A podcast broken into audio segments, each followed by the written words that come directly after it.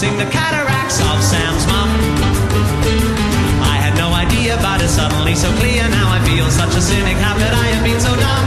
Thank you for displaying how praying works. A particular prayer in a particular church. Thank you, Sam, for the chance to acknowledge this omnipotent ophthalmologist. Cactus, basta poca acqua. Ma buongiorno, miei luminosi amici. Sono molto felice di essere di nuovo con voi. Siamo arrivati alla puntata numero 34 di Cactus il podcast. Beh, bisogna un po' rallegrarsi, eh. Io mi rallegro con voi intanto che da tutti e cinque i continenti ci seguite, ma non è un'esagerazione, è vero. E sono molto felice di essere arrivata a questo traguardo insieme alla mitica Amens, Daniela Menta, Nick Di Fino poliedrico e imprevedibile e ai nostri amici che da Bari, da RKO, la radio, eh, ci consentono appunto di eh, arrivare nel mondo intero. Sono Carlo Chicco e Paola Pagone. Eh, abbiamo feedback, come dicono quelli che parlano le lingue, eh, davvero da tutti gli angoli del globo, eh, perché è tonda la Terra, eh. non so, se, non so se questa notizia mi era arrivata, anche se i terrapiattisti insistono, noi continuiamo a dire che è tonda, è un globo.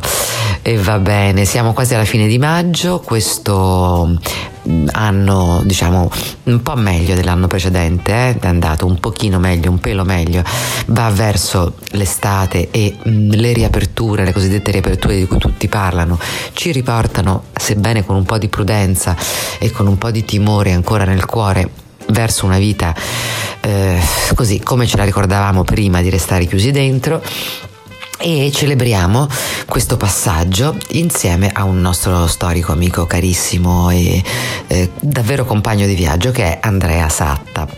Andrea Satta, mh, mm, una ne fa e cento ne pensa, pediatra, musicista, attore, scrittore, performer, l'abbiamo avuto qui tantissime volte, vi ricorderete abbiamo parlato con lui per esempio anche del palco a pedali quello mm, in cui gli spettatori pedalano e forniscono energia eh, sufficiente per, mh, mm, per l'impianto di amplificazione per le luci.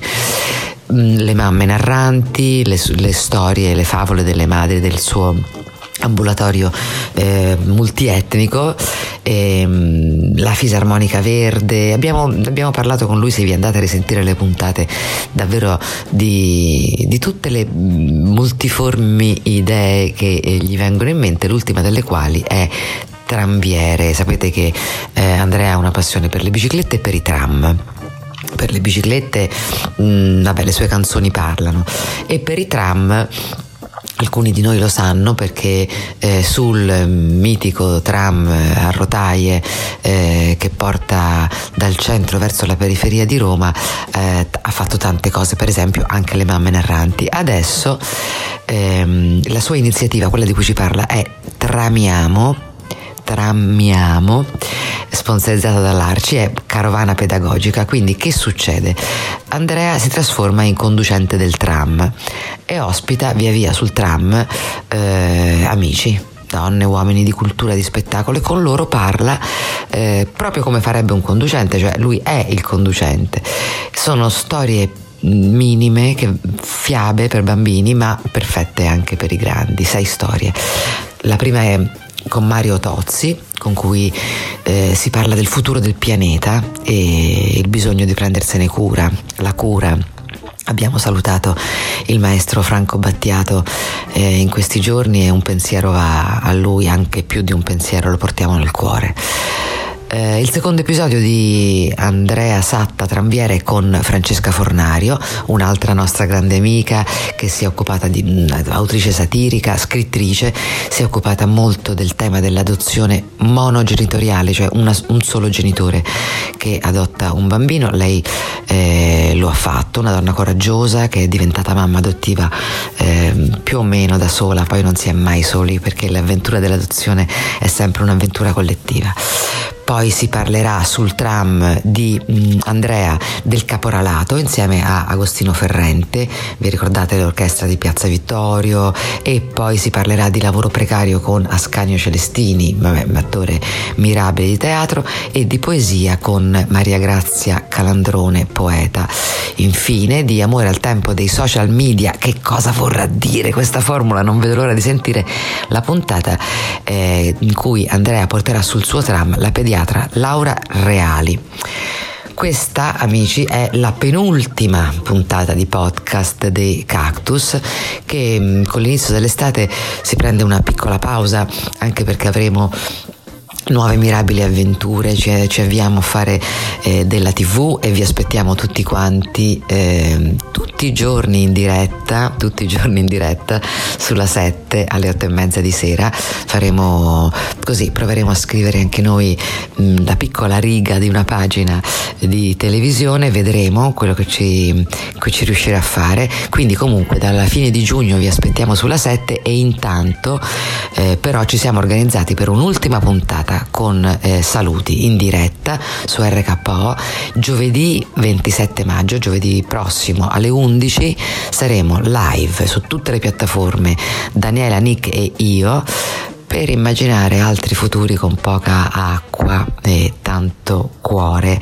Quindi alla prossima puntata di Cactus giovedì prossimo in diretta e poi a quest'estate in tv vediamo se Vediamo se ci piace, se ci riesce come vorremmo.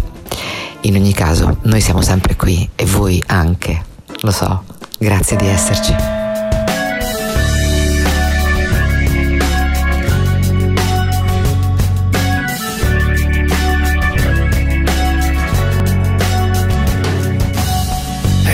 Morti perché erano anarchici, perché anarchici di cuore quelli che sono morti perché erano matti, ora meglio che lo fossero, perché avevano una camicia colorata e non volevano lavorare 12 ore al giorno. E lavorare la domenica e il sabato e il venerdì e riposarsi gli altri giorni.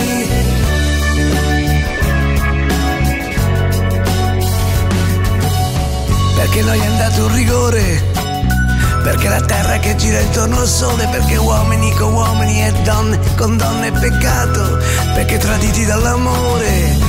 Quelli che sono morti perché la gente lo andasse a vedere strozzato in piazza.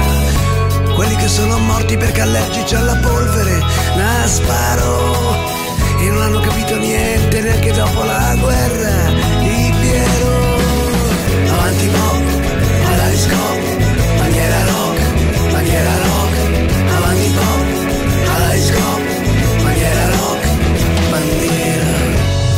Che sono morti perché 5 minuti di ritardo al giorno sono una vita di ferie. Quelli che sono morti perché hanno costruito le piramidi. Quelli che sono morti perché i leoni sono più forti perché nella stiva di un camion non c'è aria, attorno al gommone troppa acqua. Foreste dell'Africa troppo fuoco.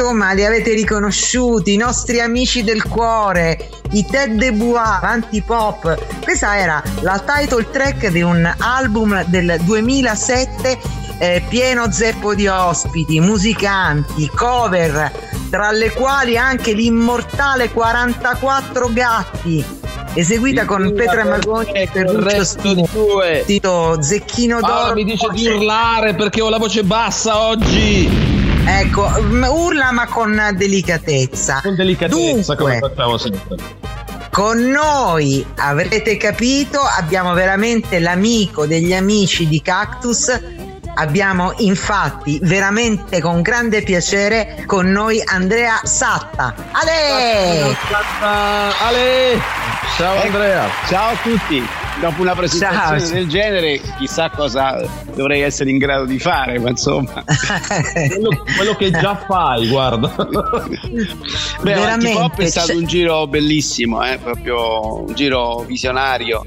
Eh. tappe in tutta Italia nei luoghi di lavoro. Eravamo in pieno berlusconismo e si diceva che gli operai non esistessero più forse ne esistevano tanti di operai non in regola, maltrattati, a rischio amianto e con le scorie addosso anche di tutti i tipi. E noi ci siamo messi in testa di raccontare questi incontrando le loro faccende personali e anche le loro tragedie. E tanti artisti ci sono stati accanto e questo ha reso questo viaggio intanto una meravigliosa esperienza personale tutto a bordo del nostro camioncino 615 Fiat che ci ha fatto nascere, possiamo dire. Voglio, ti voglio, come si dice adesso, ti voglio sbloccare un ricordo perché eh, io vi ho visti nel tipo 99-98 a Cisternino a Vedi? posto unico. E, infatti, sì, sì, bello, lo ricordi. sì, sì. Che eh, bella esperienza. Siamo venuti più volte a Cisternino, anche in quella bellissima piazza. Siamo tornati anni dopo a suonare. E, ricordo, beh, ma la Puglia ha delle magie veramente straordinarie. Siamo, siamo stati spesso ospiti del, della Puglia.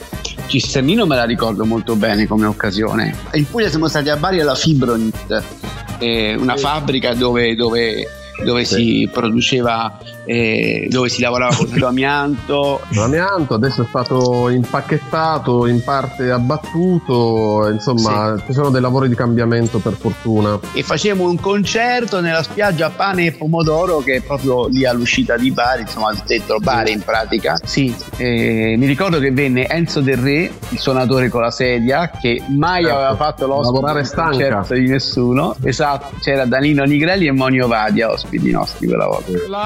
Lavorare con lentezza, senza fare alcuno sforzo. Chi è veloce Vabbè, insomma, che storie, che storie. Io invece mi ricordo esattamente questa canzone che mi fece un'emozione fortissima perché andammo all'Aquila dopo il terremoto, eh, un concerto organizzato da Andrea dai TET con tantissimi ospiti favolosi, importanti, meravigliosi. E questa canzone che finalmente risuonava come una magia tra queste macerie infinite dell'Aquila sembrava veramente un inno di risorgenza avanti pop, bandiera rock, bandiera rock. Allora, per chi, per, chi, per gli distratti eh, che non avessero mai sentito parlare di Andrea Satta, diciamo che cento ne fa e mille ne pensa. È un pediatra, è musicista, è attore, scrittore, performer, ha i suoi pazientini alla periferia di Roma, alle sue mamme narranti che arrivano da tutto il mondo che raccontano fiabe meravigliose. Questo ambulatorio di Andrea è diventato un eh, luogo di incontro, di confronto, in cui le fiabe diventano il linguaggio comune per parlarsi per incontrarsi. Ora, l'ultima che si è inventata Andrea Satta è una cosa bellissima, si chiama Tramiamo. In pratica, forse qualcuno se lo ricorderà, un tempo sugli autobus e sui tram c'era scritto non parlate al conducente In Tramiamo succede esattamente il contrario, cioè il conducente chiacchiera con il passeggero. Raccontiamola questa storia perché è bellissima, Andrea. Sì, l'Arci mi ha chiamato. E... E Carlo Testini mi ha detto, che è responsabile culturale dell'Arci Nazionale, ha detto Andrea, pensa a una di quelle tue cose strampalate eh, mi serve per i ragazzi dalla quinta elementare alla prima, seconda e terza media. Ho detto, guarda, ci penso. Gli ho detto, guarda, ho quest'idea di io mi potrei diventare tranviere. In fondo avrei sempre voluto farlo il tranviere, fare le cose che non, non sono riuscito a fare. Una era quella, portare i tram.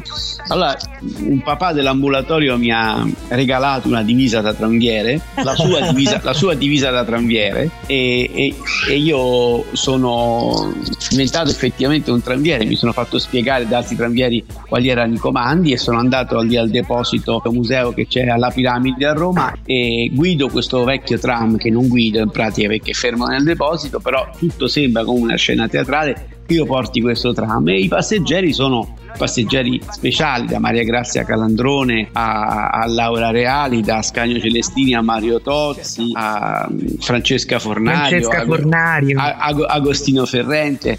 Sono tutti personaggi che nel loro campo sono veramente delle, delle eccellenze assolute, eh, che però in fondo sarebbero dei personaggi, che, dei, dei, passeggeri che vanno a domandare al guidatore: scusi, io devo scendere, che mi aiuta a capire com'è, immaginando che sia ancora possibile mantenere una relazione eh, di dialogo fra, fra, esseri umani, cosa che è sempre più difficile ormai, ormai anche a Covid a parte, non parlo di questa emergenza, i guidatori dei mezzi pubblici sono blindati nella loro cabina. Quando ero ragazzino mi ricordo che magari il tranviere si intratteneva con qualche bella ragazza sperando che gli chiedesse dov'è che doveva scendere. Era un momento galante che a me mi sembrava molto affascinante. E io da adolescente pensavo però che fortuna fare il tranviere tipo sempre venire a chiedere una bella ragazza scusi io devo scendere al teatro X e tu puoi dargli un'informazione. Praticamente tu volevi fare il tranviere così come io volevo fare il chitarrista. Esatto la vedevo Beh, come il era un altro praticamente. Beh sai eh, io faccio il music- sono un musicista dove, chissà quanta gente ha cominciato a suonare la chitarra solo per quel motivo. qualche... esatto. Quindi è venuta fuori una cosa molto divertente. Sono una piccola serie molto rapida, 7-8 minuti, 6 forse 8 non so, dove mm, in fondo questo passeggero racconta delle cose dense, però tutto in un clima molto surreale, divertente, un po' scanzonato, dove il tranviere chiaramente eh, è uno che alla fine si, si convince del, del fascino del passeggero. E questo è poi quello che in realtà è successo, perché io sono sicuro che se parlassimo con tutti quelli che hanno portato i mezzi pubblici, chissà quante volte hanno avuto l'occasione, anche i tassisti, chissà quante volte hanno avuto l'occasione di rimanere incantati di fronte a persone che mai avrebbero pensato di conoscere. Queste storie, queste sei storie, Mario Tozzi eh, con cui Andrea chiacchiera del futuro del pianeta, Francesca Fornario, amica carissima, eh, che ha raccontato un'adozione monogenitoriale una ragazza un'impresa, da sola. Un'impresa, un'impresa vera quella. Eh, quella vera, vera, vera.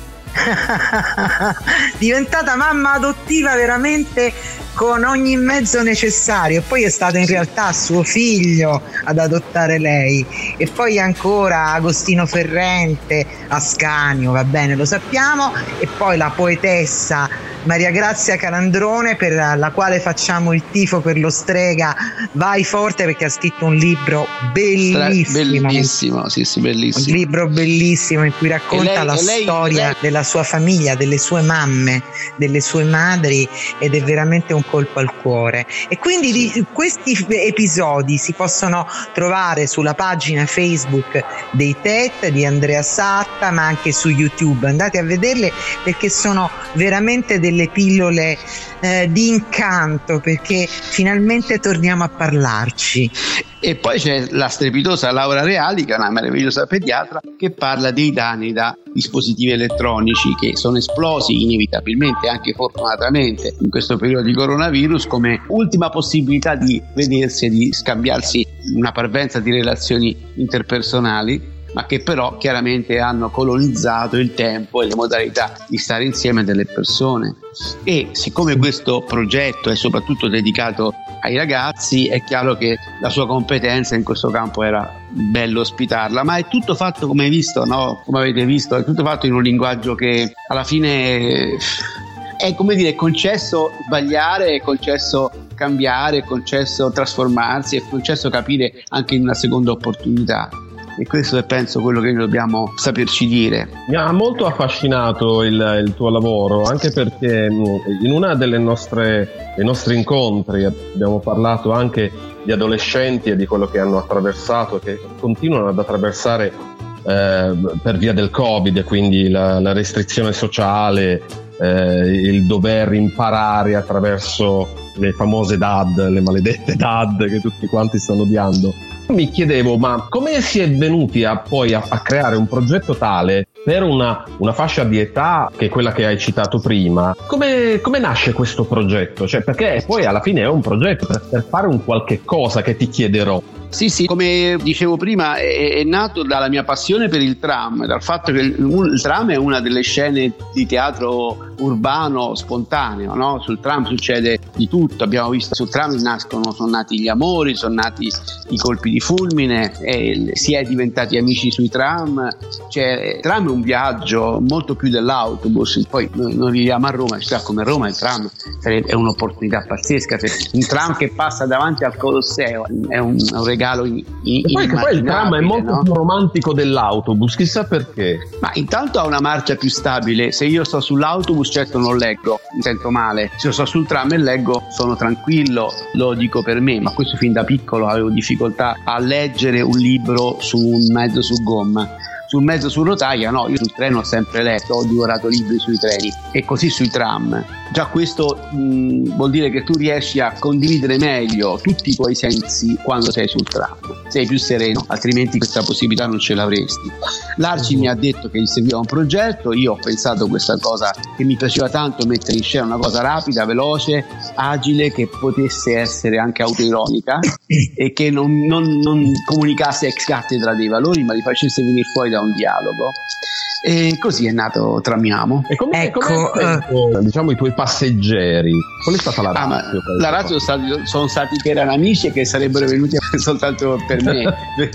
Ovviamente sono tutte persone che hanno delle storie meravigliose da raccontare, tutte molto adatte per i ragazzi, ma secondo me tutte molto adatte per tutti. Perché Beh, in da... effetti ti stavo per dire, non l'ho vista come una cosa solo per ragazzi. Perché poi no, quello è il mandato che, per il quale è nata, ma in realtà poi certo, non è così. Mm. Se parliamo di tutela ambientale, non è che i ragazzi si devono prendere cura più degli adulti. Certo, se, certo. se parliamo della storia di Francesca Fornario, in un mondo così maschilista come quello che stiamo vivendo ancora oggi, la sua è una lezione per tutti. Sicuramente ai ragazzi farà bene sapere di un gesto così bello, ma agli adulti farebbe ancora meglio eh, tenerlo a mente e così per tutti gli altri, no? Ma a parte io il concetto del target, sinceramente l'ho sempre odiato. A me sembra così bello scrivere delle cose che sono belle e basta. Cioè, oh, finalmente. Quando vai anche da una casa editrice e vedo che anche case editrici meravigliose, attente, però fanno del target eh,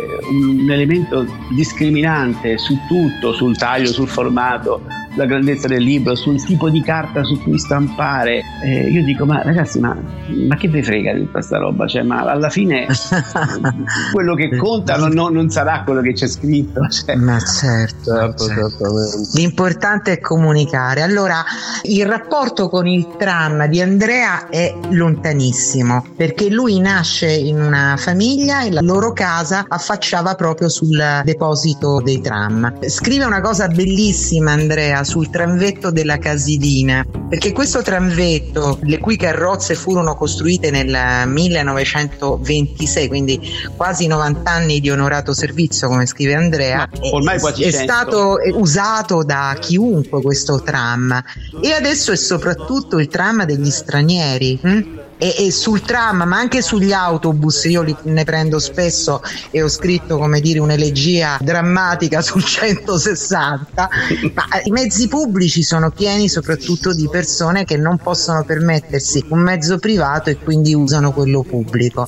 E quindi tu senti tutte le lingue del mondo su un tram, su un autobus, su una carrozza di metropolitana. È un viaggio formidabile. Sì, e ti immagini anche infinite solitudini, perché dietro ognuna di quelle facce che guardano la città che scorre, no, inseguendola per qualche centimetro del, del, finestrino per poi riprendere il punto dopo come se fosse un, un videogioco, e ci sono famiglie distanti migliaia di chilometri, sì. genitori che non vedi da anni, magari figli che non vedi da anni noi occidentali che soffriamo così tanto per così poco e, e abbiamo gente che soffre così tanto e a noi ci sembra che, che, quasi non soffra. E questi mezzi sono veramente un incontro col, con l'umanità. E quando penso che qualcuno si lamenta perché sul tramvetto no, è difficile che si paghi il biglietto, effettivamente è difficile che si paghi il biglietto perché non c'è nessuno che controlla e i tornei ci sono soltanto alla stazione di partenza a Termini e anche fosse ragazzi e anche fosse e anche se ci fosse un gruppo di persone che non sa come andare avanti e che prende un mezzo pubblico per andare da Termini a Centocelle senza pagare, siamo sicuri che l'Italia va a picco per questo? Cioè, credo proprio di no. eh già, eh già, eh già. Allora, io voglio presentarvi la prossima canzone che si intitola La giostra. È una canzone bellissima ed è tratta dalla colonna sonora del docufilm di Ulderico Pesce, uscito nel 2017 dopo quattro anni di lavoro con i pazienti del Dipartimento di Salute Mentale della Basilicata. Tra loro c'era Franco Cardillo, cercate il video su YouTube perché lo vedrete, vedrete che emozione, che poi appunto è stato tanto nei manicomi prima della legge Basaglia. Poi le cose sono cambiate, però come dire, la presenza di Franco in questa canzone, in questo brano e in questo video danno un valore aggiuntivo al pezzo che si intitola La giostra. La vita è una giostra, una grande giostra. C'è chi sta sopra e gira, e chi sta sotto e guarda. Io sto sotto.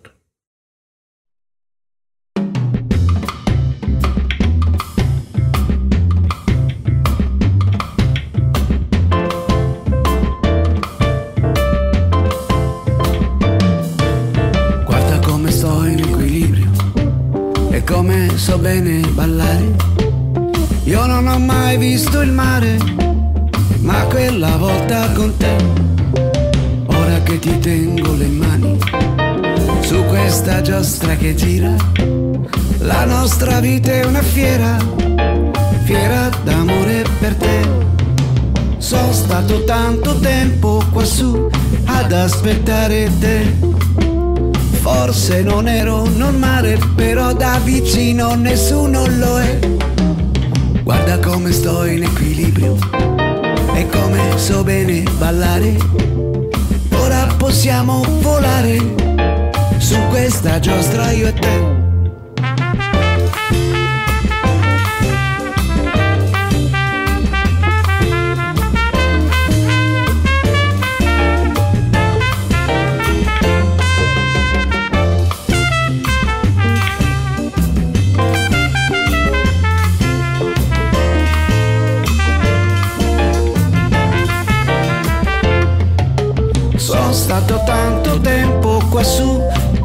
Aspettare te.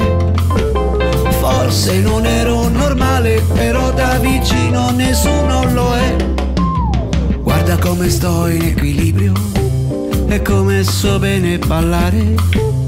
Ora possiamo volare su questa giostra io e te.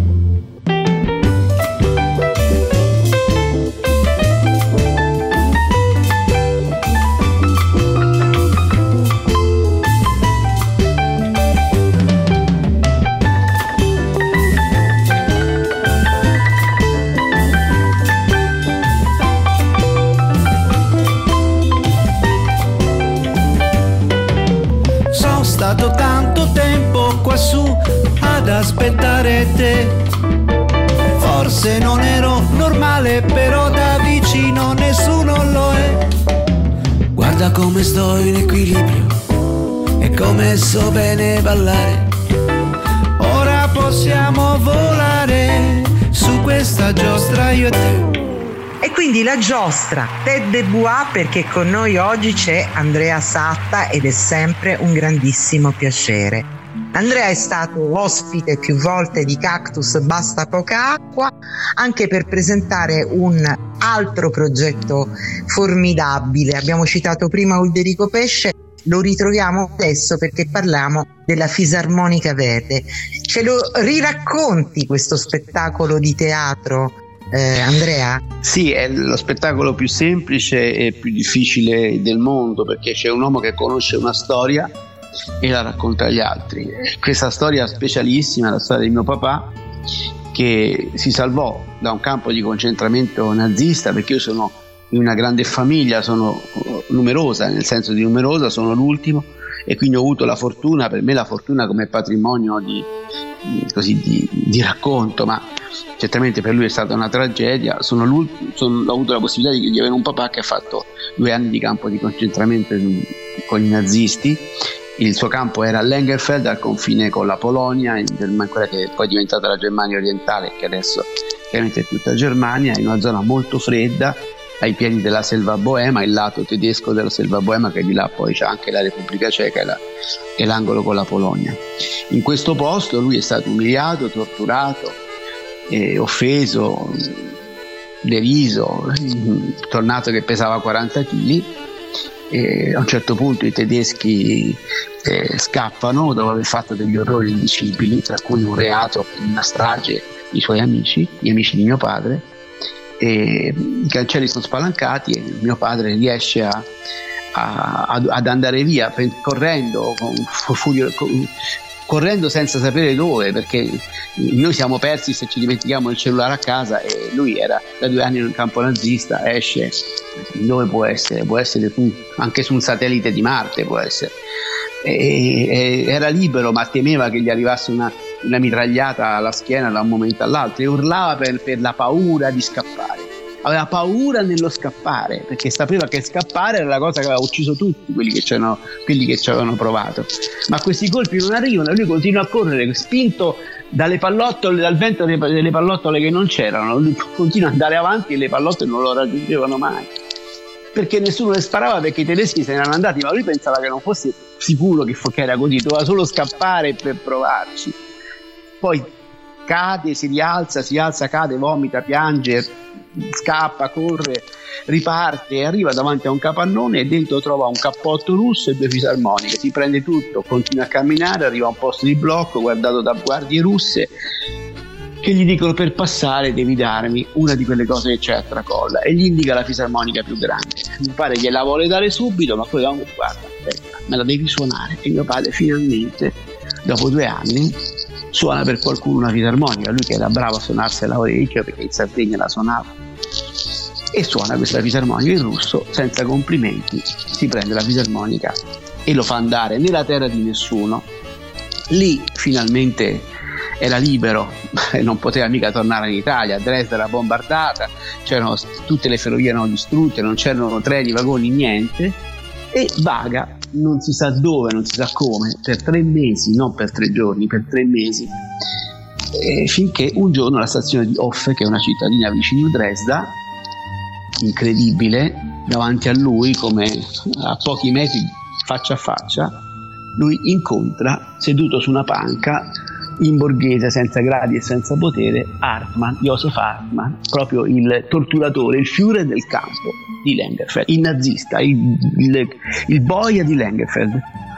Io che sono certo un fottuto pacifista l'avrei ammazzato a palate, invece mio padre, 20 anni, un ragazzo cresciuto col codice barbaricino, un ragazzo sardo, lo prende e lo accompagna al, al campo di comando americano perché potesse essere processato.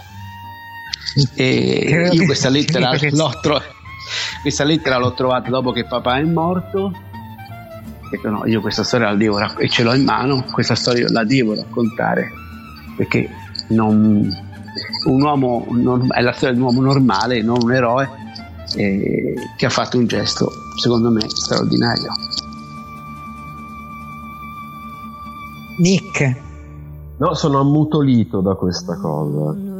È una eh, storia incredibile. È, è, una storia incredibile, ha dentro una lucidità, eh, una forza nella, nella, nella, nell'essere fragile che mi ha incolito. E che mi ricorda le storie che raccontava mio padre perché insomma sono, è una storia molto simile nel senso che anche mio padre è stato eh, in Polonia, in Germania eccetera. E, e, quindi mi raccontava le storie, mi raccontava che anche lui scriveva lettere scriveva lettere quotidiane a sua madre. Queste lettere però sono andate perse mentre Andrea ha avuto la grande fortuna di ritrovarla quindi io sono non ho parole, eh, grazie grazie per questo racconto eh, allora diciamo che la racconto anche per le lettere che non hai di tuo padre. Grazie mille. Peraltro, voglio dire, Joseph Hartman è il boia che decide proprio nel momento in cui si stanno per aprire eh, i cancelli del campo di concentramento, decide di internare eh, dentro una baracca di legno una serie di persone, un centinaio di persone, eh, soprattutto come dire erano detenuti politici e dare fuoco a questa baracca di legno, cioè l'ultima ferocia. Avrebbe potuto liberarli. Tuo padre si è salvato, se non sbaglio, Gavino eh, si è salvato perché stava mm, perché prendendo delle patate. Sì, perché a turno la mattina eh, uno della baracca, di queste baracche andava a, a, a cavare le patate per tutti e quella mattina toccò a lui e Hartman chiodò la, chiodò la baracca all'alba e mio padre era uscito da 20 minuti e, e dentro quella baracca per caso non c'era mio padre. E, e Hartman appiccò il fuoco e quando questi disperati eh, sfondavano con la testa, con un braccio le assi di legno per cercare la, di liberarsi dal rogo, lui col suo eh, Carol Bagno che era un ungherese che era il suo luogotenente con la pistola d'ordinanza gli sparava e questo Hartman sparava ai, ai, compagni di mio padre al braccio, alla testa che uscivano fuori dalle fiamme.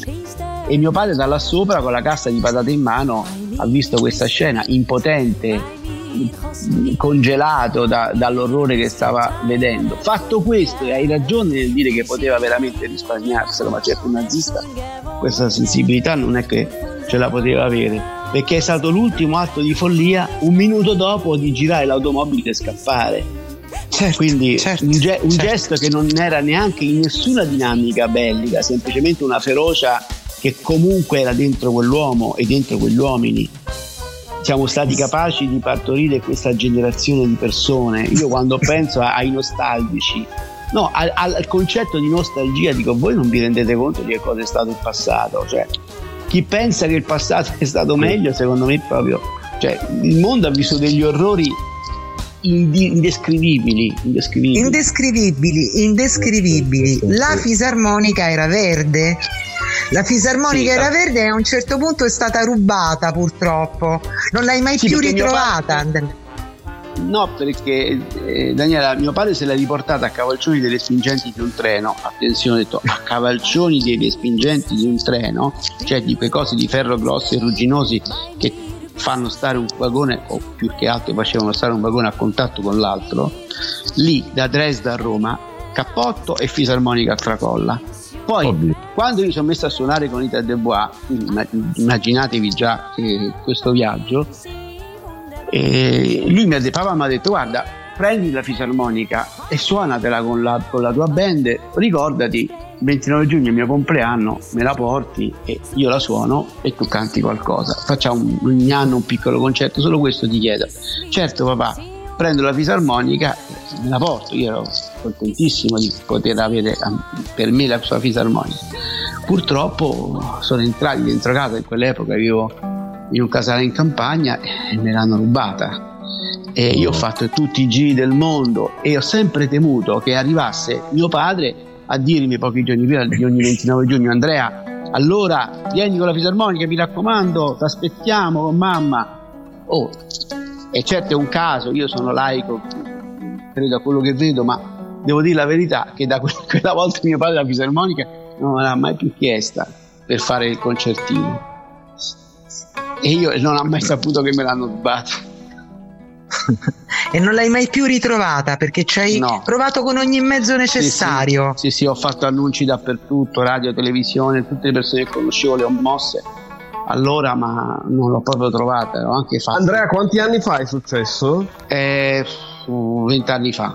Vent'anni fa. Chi ci sta ascoltando, magari vent'anni fa, se le- si è ritrovato per caso una fisarmonica, volesse re- restituirla, non è mai Eh, sì. troppo tardi. Eh. Sì. Sarebbe un gesto bellissimo. Sarebbe molto sarebbe- bello, sarebbe molto bello. Sarebbe così importante, magari, magari un, veramente un miracolo che si avvera. Il prossimo pezzo, il prossimo pezzo si intitola Non si può essere seri a 17 anni e già il titolo è una meraviglia. È un omaggio a Leo Ferré, il poeta anarchico, che è una delle grandi passioni di Andrea e dei Ted de Bois, che gli hanno dedicato un intero disco nel 2002, un disco appassionato, un disco lirico in compagnia di Nada, Daniele Silvestri, Francesco Di Giacomo, eccetera, eccetera, eccetera. Ma perché questa passione per Leo Ferré, Andrea?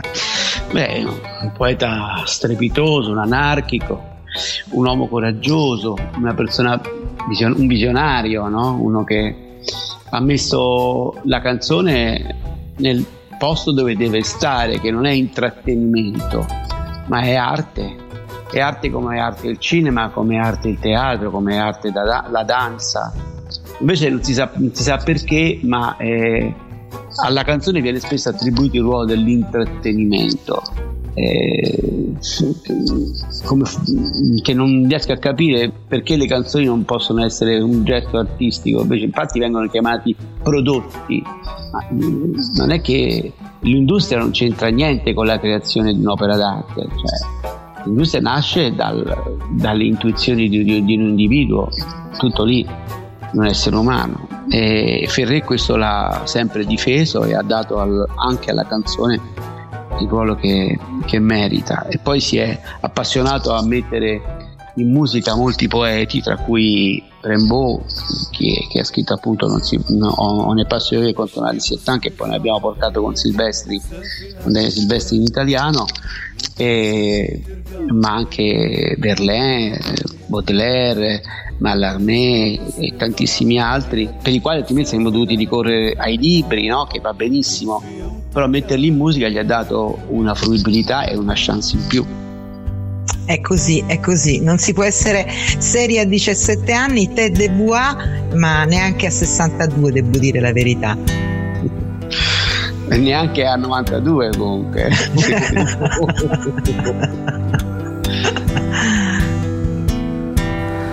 Non si può essere seri a 17 anni, locali rumorosi di luci sgargianti, con i bicchieri pieni di limonata fresca e sotto i tigli verdi a passeggiare e basta.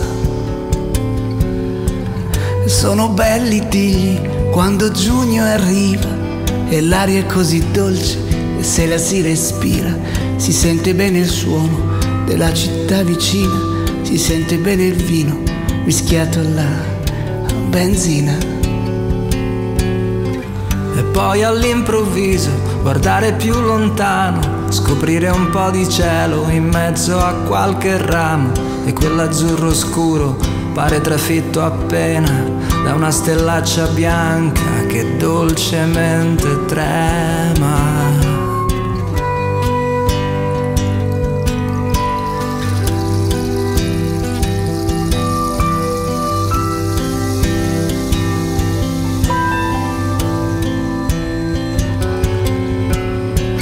Diciassette anni a giugno e ci si lascia andare. La linfa è uno champagne che ti farà ubriacare sulle labbra schiuse immaginare un bacio e poi dimenticare di non averlo dato. Mentre il cuore sogna romanzi d'appendice, sembra di vedere in quella poca luce il volto di una donna, e donna non è ancora, però come si muove, se ti guardassi ora.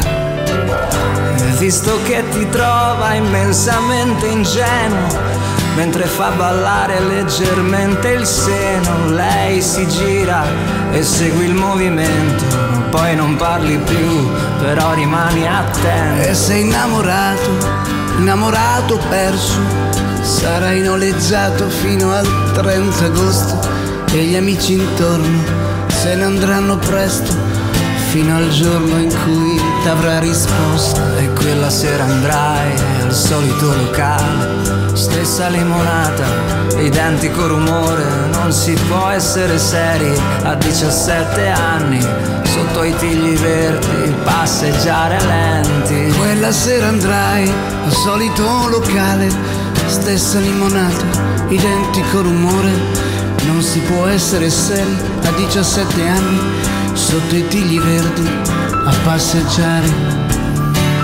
lenti.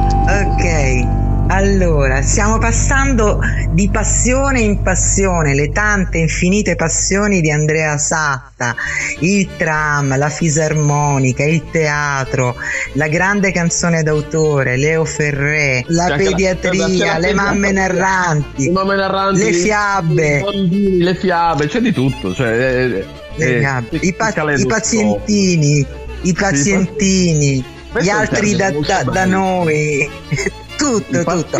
Ma... I pazientini è un termine bellissimo. I pazientini. I pazientini sono stupendi. Bella, bella parola.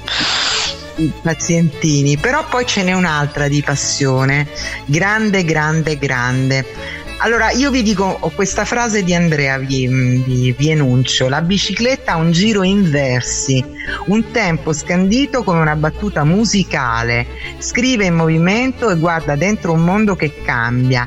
È un cielo che si sposta, un pianeta con una sua orbita di magia. Ecco, questa è la bicicletta secondo Andrea Satta, che eh, gli ha dedicato di tutto e di più, ma soprattutto ha inventato il palco a pedali. Ecco, racconta pure questa, Satta, per favore. sì, il palco, palco così, messa così sembra Leonardo da Vinci, ma va sicuro che non gli, non gli, non gli, non gli valgo neanche un'unghia.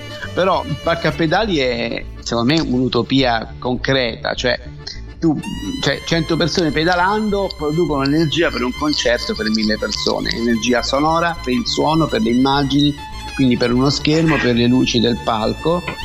Tu pedalando la tua bicicletta vai in quel posto, in quel cortile di castello, in quella piazza dove sarà il concerto, piazzi la tua bicicletta su questo cavalletto e è solo la tua energia che fa funzionare quello che vedrai e 100 persone che pedalano valgono 1000 spettatori che assistono. E questa cosa io penso che sia un, un, un, gesto. È chiaro che io che ho due bambini, due ragazzi, adesso uno 10 anni e 19 anni, non è che li mando in cantina a pedalare per farmi la doccia con l'acqua calda, lo capisco che non è la soluzione della produzione dell'energia, però è come tutti i gesti utopistici, è una cosa che mette più avanti il segnaposto della possibilità. E quindi ti dice guarda che c'è spazio per non fare questo nella vita ma la metà sì vuol dire se tu vai in bicicletta e puoi permettertelo perché fisicamente lo puoi fare perché si può fare sei una macchina in meno in giro per la città. Non è che devo andare in bicicletta chi non lo può fare ma se chi lo può fare va al lavoro in bicicletta intanto si è diminuito di una certa percentuale il traffico urbano e questo fa stare meglio tutti, anche quelli che prenderanno la macchina, che troveranno meno traffico, anche i mezzi pubblici che viaggeranno più spediti. E tutto eh, con, può contribuire. per non parlare della salute personale, no? fare movimento. Perché Perfetto, dobbiamo fare mo- movimento? movimento. Io come pediatra posso dirti che l'urgenza di questi anni è l'obesità e purtroppo certo. l'obesità non prende i ricchi, perché non è come nei film di Totò degli anni 50 che si mettevano certo, spaghetti dentro le tasche. No? Non è così invertito, cioè la, la regione col, col, col, col, reddito più basso è la Campania e quella col massimo, massima incidenza di obesità, cioè eh, perché? perché il figlio del benestante è magro e il figlio del povero perché nessuno è così tanto povero da non potersi mangiare otto schifezze comprate al Pentascount. Questo, questa, questa povertà così fino alla fine no, quasi non c'è, c'è abbastanza povertà da mangiare male e magari pure mangiare troppo o, eh, o, o da rimanere abbandonati davanti a un computer perché tutti devono lavorare, nessuno può stare appresso ai bambini come se, no, come se non ci fosse un tempo personale, no? Io a volte penso alle aziende, alle industrie che fanno tanti corsi per migliorare la, la qualità, la, qualità la, la, la resa nel lavoro del dipendente, ma la qualità della vita dell'essere umano, no? quello non c'ha un tempo, perché se io dedico tante ore a settimana a migliorarmi nello specifico del mio lavoro, un, un romanzo quando lo leggo, cioè uno spettacolo teatrale quando lo guardo, cioè un film quando ho il tempo di andarlo a vedere, se tutta la mia vita è, è, è protesa a una produzione, tutta questa tendenza non fa che lascia, lascia soli i bambini, perché poi questo è, perché secondo me dovremmo lavorare di meno, cioè e, e avere più belle cose da fare durante la giornata, dedicarci più a, a noi stessi, al tempo che ci migliora, non a quello che ci consuma. Daniela Menta, abbiamo ricevuto un'ennesima lezione anche oggi, grazie a Cactus e agli ospiti che tu vai scovando in giro per l'Italia. Che meraviglia!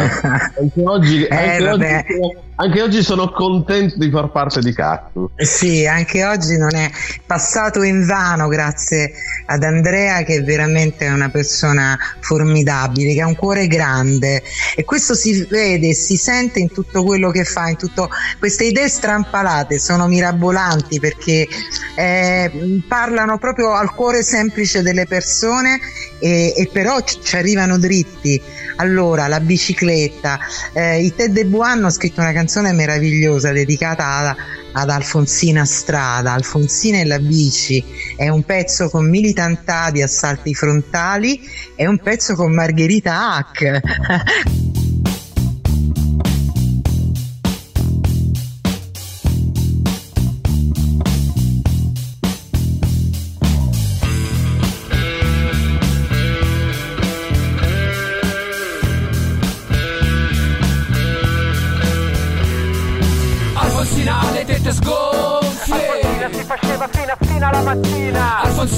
Gomme piene Alfonsina una ragazza questa storia non conviene. Alfonsina ha le gomme piene Alfonsina che c'avevi nella testa che c'avevi nelle vene Alfonsina ha le tette sgonfie. Alfonsina si faceva fino a fino alla mattina. Un giorno però molti anni dopo col cielo grigio e freddo.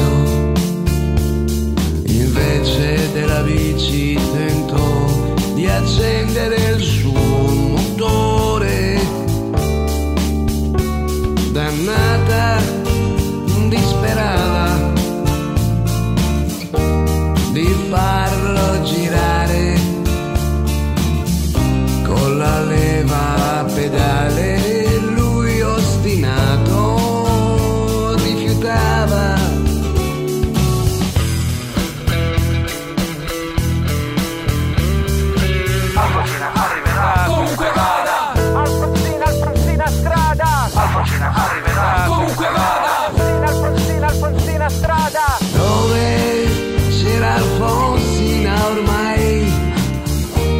una zona wifi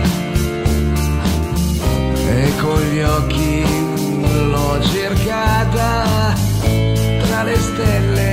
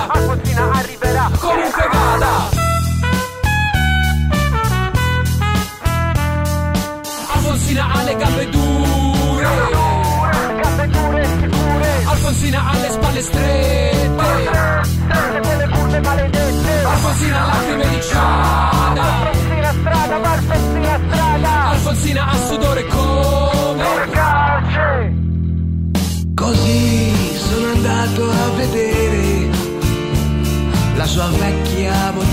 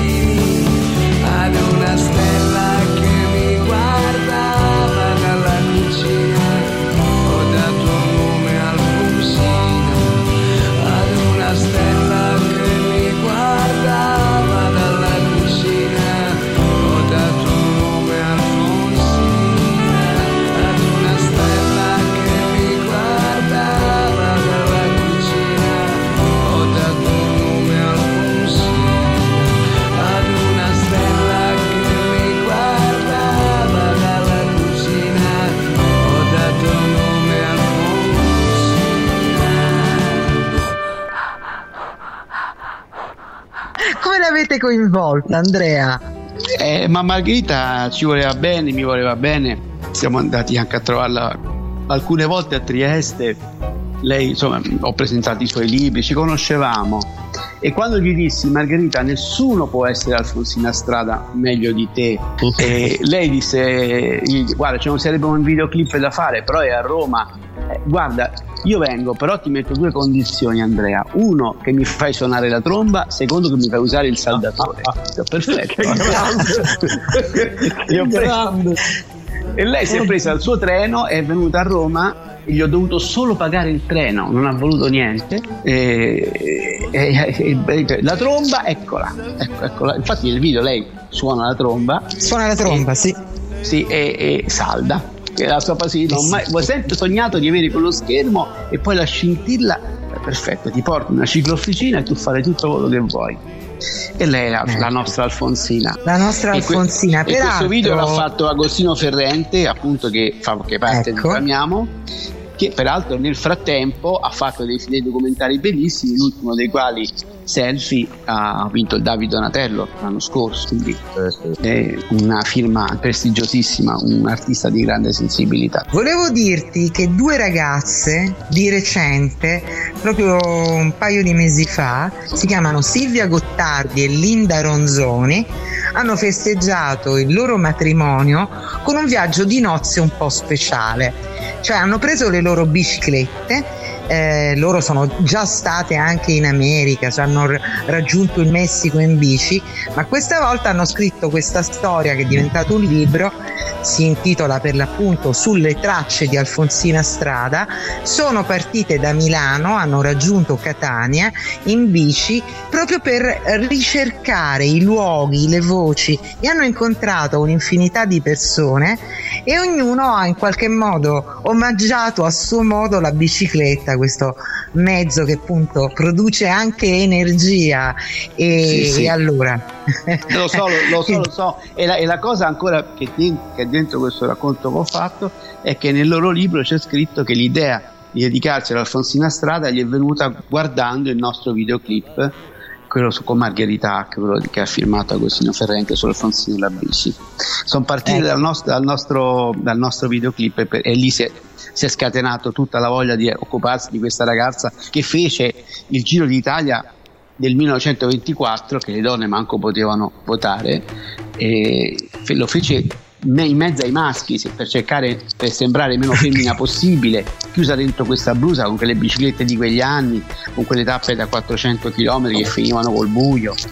Questa ragazza si è infilata nel gruppo dei maschi e, e partecipò al Giro d'Italia del 24 Pen- pensa che la Gazzetta dello Sport che allora come oggi organizzava il Giro d'Italia non ebbe il coraggio di scrivere Alfonsina perché non poteva, non, non- non- non- scrisse Alfonsino perché quella comunque era una donna, non poteva scrivere una cosa che non era, e scrisse Alfonsin. Quindi, la democrazia cristiana è nata prima, prima, molto prima, come vedi, del compromesso. Già Alfonsin. Alfonsin che arrivò, nonostante questa bicicletta vecchissima, senza alcun supporto, eh, nelle prime 30 posizioni. E poi per tutta la vita ha inseguito il eh, mito del, della bici, del, del, della libertà, insomma, della libertà, eh, il vento in faccia, eh, una moto Guzzi, un personaggio meraviglioso anche Alfonsina Strada come Andrea Satta che veramente ogni volta ci arricchisce e ci fa battere il cuore. Andrea, grazie, grazie di essere stato con grazie noi oggi. Andrea, grazie. Grazie Andrea, a voi. È bello ritrovarti. Grazie Nick, ciao Daniela. Grazie ciao, a tutti voi. ciao. Viva Cactus. Ciao. Ciao, ciao, ciao. ciao. Viva Cactus, ma viva gli ospiti di Cactus. Viva gli ospiti di Cactus. In questa, in questa, edizione che sta per finire, diciamolo, lo diciamo Sì. che sta per finire, sta per finire l'edizione nuova e anche abbastanza strampalata e anche diversa, insomma è stato un podcast, questo è la penultima, penultimo appuntamento. E... Daniela, ma che faremo dopo? Dopo, no, intanto prossima settimana, il 27 maggio, chiuderemo in bellezza, ci auguriamo in diretta e anche con i messaggi della nostra comune, della comune di Cactus. E poi, e poi ci prendiamo Si potrà partecipare. partecipare in diretta. Esatto, vi daremo un numero. Insomma, stiamo organizzando una bella cosa con Concita per salutarci alla grande. Ci prendiamo una pausa estiva, poi vediamo che cosa succederà. Magari trasformeremo Cactus in un programma televisivo, non, non si sa. Infinite sono le strade di chi fa tanto con poco, con poca, pochissima acqua. Quindi, grazie ad Andrea che è stato con noi, grazie a Concita che è la nostra stella polare e sempre ci illumina, grazie Nick, Paola Pagone e Carlo Chicco in, in regia, senza i quali tutta questa idea strampalata non ci potrebbe essere. E ci risentiamo la prossima settimana. Io vi voglio salutare, voglio salutare questa puntata con un grandissimo pezzo del Banco del Mutuo Soccorso, perché un'altra delle grandi passioni di Andrea Satta è stato Francesco Di Giacomo, la voce meravigliosa d'usignuolo del banco che ci ha lasciato purtroppo troppo presto. Questa canzone è bellissima e non mi rompete.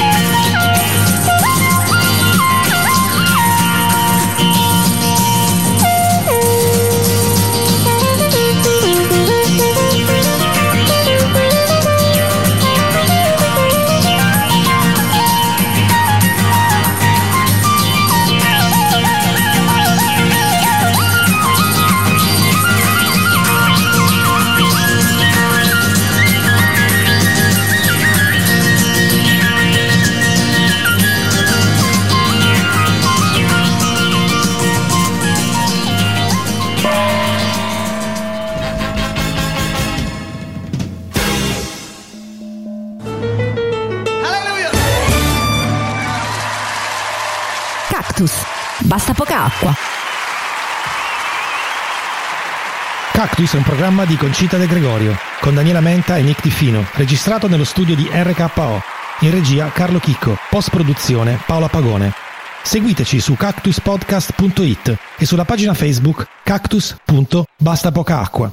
Judy was boring. Hello. Then Judy discovered ChumbaCasino.com. It's my little escape. Now Judy's the life of the party. Oh, baby, Mama's bringing home the bacon. Whoa, take it easy, Judy. The Chumba life is for everybody. So go to ChumbaCasino.com and play over 100 casino style games. Join today and play for free for your chance to redeem some serious prizes. ChumbaCasino.com. No purchase necessary. Void where prohibited by law. 18 plus terms and conditions apply. See website for details.